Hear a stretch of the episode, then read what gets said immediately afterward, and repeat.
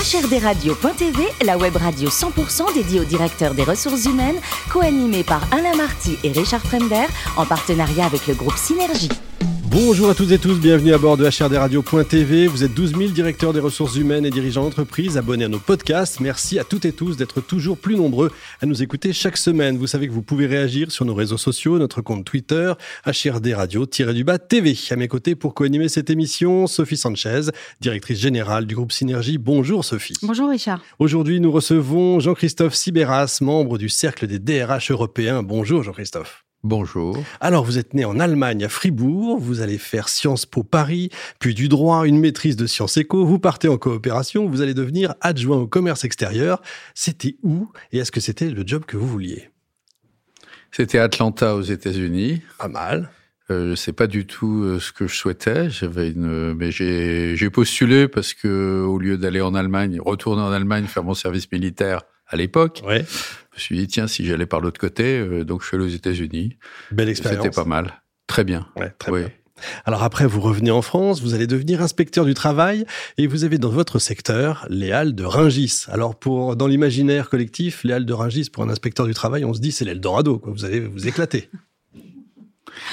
Oui, euh, les Halles de Rungis, c'est un, c'est un monde en fait à part. Ça, j'ai pas connu les Halles de Paris à part le des Halles à l'époque, mais les Halles de Rungis, c'est un peu pareil. C'est, c'est une ville euh, avec ses mœurs, euh, son ambiance, euh, ses horaires aussi. beaucoup de travail la nuit. C'est gigantesque. hein. Je crois que c'est le plus grand d'Europe. Oui, voilà, il y a 15 000 euh, salariés, beaucoup d'entreprises, beaucoup de petites ou très petites entreprises.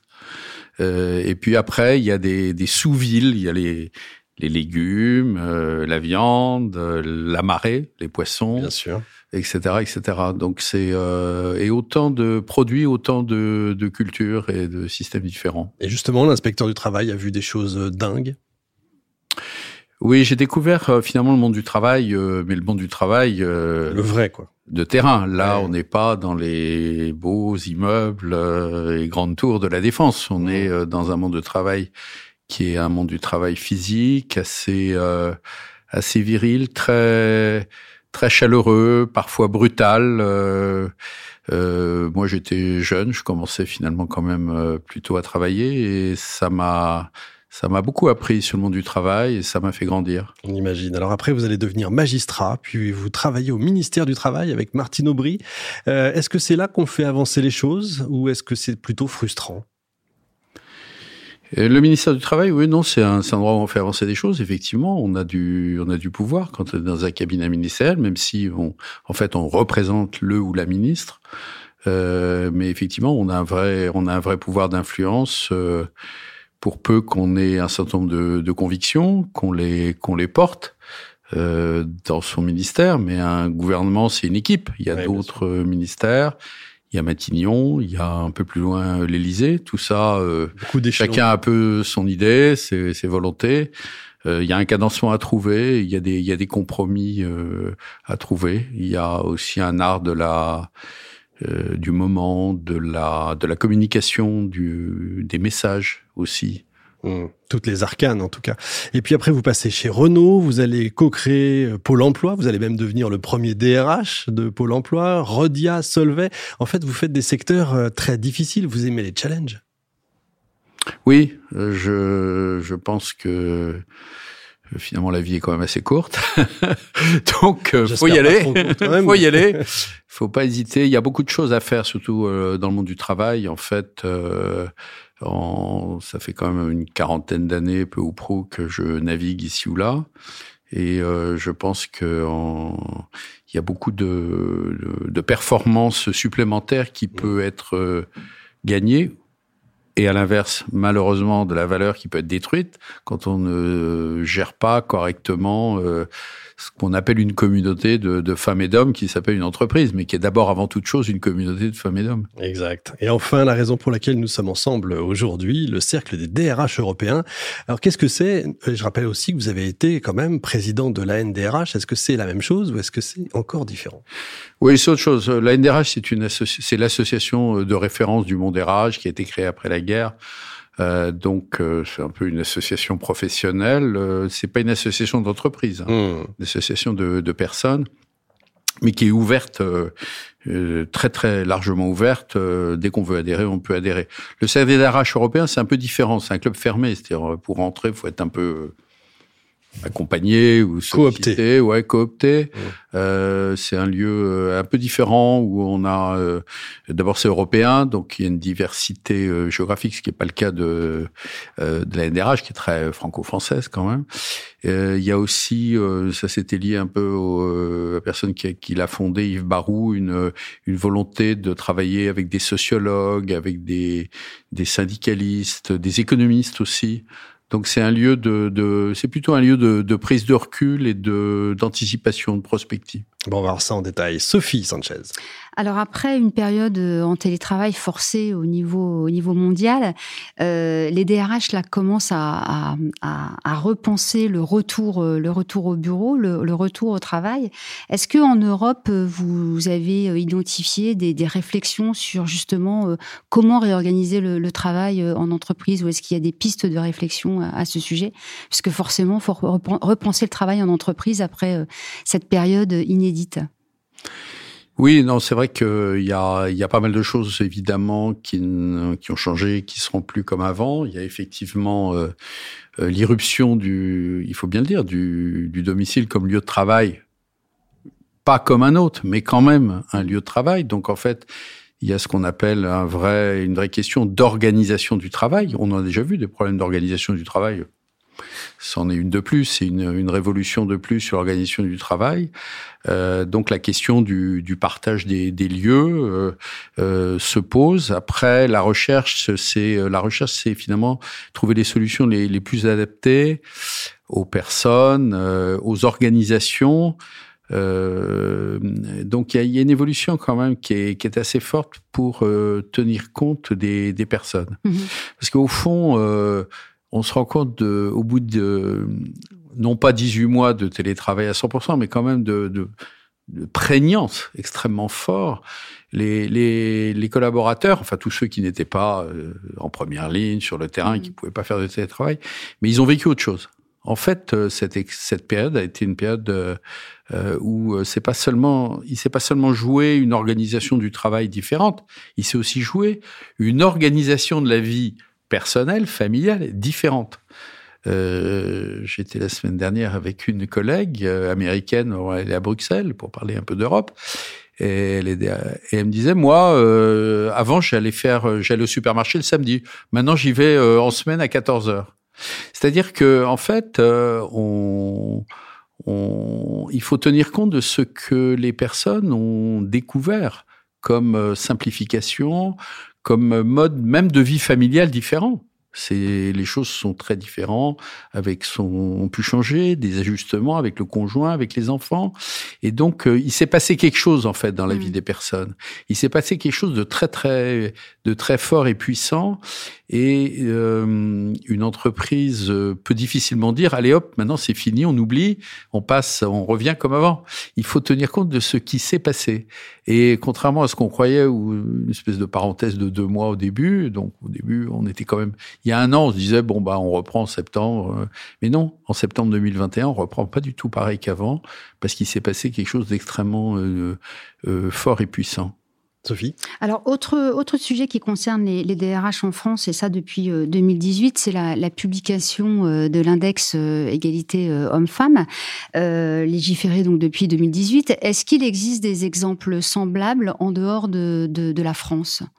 Alors, il n'existe pas, à ma connaissance, d'un index qui ait été rendu obligatoire sous peine de sanctions euh, mm-hmm. non négligeables, même si sont en pratique euh, euh, peu, peu, peu mises en place, mais à ma connaissance, il n'existe pas d'index obligatoire. Par contre, il existe des initiatives privées qui ont créé euh, euh, des index qui permettent de, de, se mesurer. Il y a un index notamment européen qui est, qui est très intéressant, qui s'appelle EIGE, e, et euh, qui permet effectivement de, de mesurer où est-ce qu'on se positionne sur... voilà, et tous les pays peuvent ainsi se, se positionner en Europe.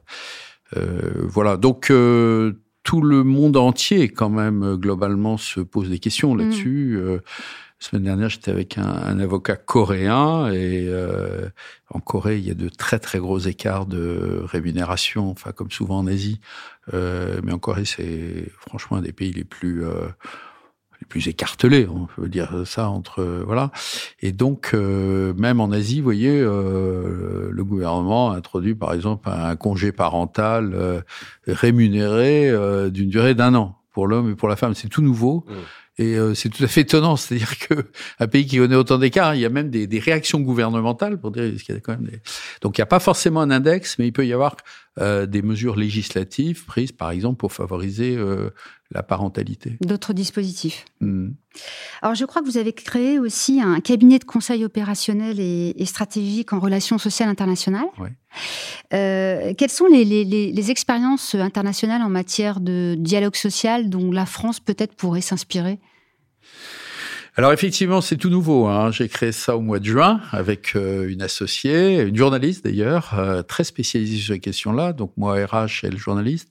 Et on s'est rendu compte, euh, mais ça, c'est un moment que j'y pensais quand même, c'est que sur l'aspect des relations sociales, en général, on connaît assez bien ce qui se passe dans son pays, sauf que les grands groupes, moi j'ai passé l'essentiel de ma carrière dans des très grands groupes, dès qu'on franchit les bornes, euh, les frontières de la France, on est quand même assez mal à l'aise, ce qui est normal. Il y a une grande variété.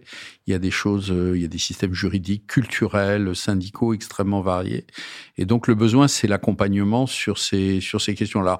Est-ce que ce qui se passe à l'étranger peut être une source d'inspiration pour la France? Oui, bien sûr. Moi-même, j'ai été amené dans ma carrière à travailler euh, à l'étranger. J'ai, par exemple, en Amérique du Sud, j'ai travaillé, travaillé trois ans. Euh, j'étais le DRH de, de Renault pour l'Amérique du Sud et, et donc euh, au Brésil, par exemple, qui est un pays qui a ses spécificités en matière de relations sociales, ils ont même eu un, un président brésilien syndicaliste de, de l'automobile. Mais par exemple, ils ont des, des systèmes tout à fait intéressants de, par exemple, de quand une négociation est terminée. En France, on signe. Au Brésil, on va voir les salariés, une fois que l'accord, là je parle des syndicats, voir les salariés en leur disant, ben, est-ce que vous êtes d'accord avec ce qu'on a négocié? C'est intéressant quand même comme démarche, c'est de demander et la signature intervient après. Après, c'est-à-dire demander aux gens à qui ça s'adresse, ça vous va ce qu'on a négocié ou pas? Euh, C'est, enfin, finalement, on se dit mais c'est quand même frappé quelque part du coin du bon sens. Mais du coup, si vous sortez pas des frontières françaises, vous n'allez pas penser à, mmh. à ce genre de, de choses. Deuxième exemple, toujours au Brésil, c'est vraiment intéressant. Euh, à la fin de la négociation d'un accord, le syndicat il dit bon bah on a quand même vachement bossé avec vous et on va euh, il va y avoir une, un article à la fin qui s'appelle taxe syndicale. J'ai dit quoi c'est quoi cette taxe syndicale? Donc en fait sur le bulletin de paye du chaque salarié paye une cotisation au syndicat le mois suivant la signature de l'accord en disant euh, voilà et l'entreprise peut d'ailleurs cofinancer, c'est-à-dire ce que ce que nous on faisait chez Renault, on prenait on faisait moitié moitié l'entreprise payait la moitié, l'autre moitié payait par les salariés. Enfin, c'est juste le mois de la signature de l'accord. Mmh. Mais c'est des choses. Vous restez en France, vous voyez pas ça. Mmh. Donc c'est c'est assez, euh, c'est très très très roboratif et très stimulant l'international et ça permet beaucoup de progresser, je pense. Et, enfin, revenons en, France, euh, euh, suite à l'annonce euh, récente du, Premier ministre d'un nouveau plan d'investissement en faveur de la formation des, salariés et des chômeurs de, longue durée. Que pensez-vous du paradoxe actuel dans lequel les entreprises se retrouvent, c'est-à-dire qu'on on a d'énormes difficultés à, recruter alors qu'on a quand même un, certain taux de chômage oui, euh, pourquoi il y a un taux de chômage et des difficultés de recrutement euh, euh, bah, C'est parce qu'il y a un mismatch, enfin il y a un décalage entre ce dont vous avez besoin quand vous êtes une entreprise et les, les collaborateurs que, que vous avez en, qui sont disponibles mais ils vont pas forcément euh, voilà. et... alors il euh, y a c'est un c'est un c'est un sujet très vaste. C'est pas un sujet complètement nouveau il faut quand même non, le dire. non, bien sûr. Euh, je me souviens de réunions quand j'étais président de la NDRH réunion à l'Élysée alors combien? 300 400 000 donc déjà il y a une dizaine d'années on, on, on évaluait les difficultés et tous les pays connaissent une partie d'inadaptation je crois que le, dans le cas, euh, dans le cas français, moi, ce qui me frappe, c'est deux choses. C'est que, pour faire simple, ce qui marche très bien pour le recrutement, c'est quand les jeunes sont préparés à être recrutés donc aux entreprises. Qu'est-ce qui les prépare? C'est de connaître l'entreprise. Et donc l'apprentissage, c'est la voie royale. On est plutôt un bon pays en général sur l'apprentissage, mais on pourrait aller beaucoup plus loin dans, deux directions.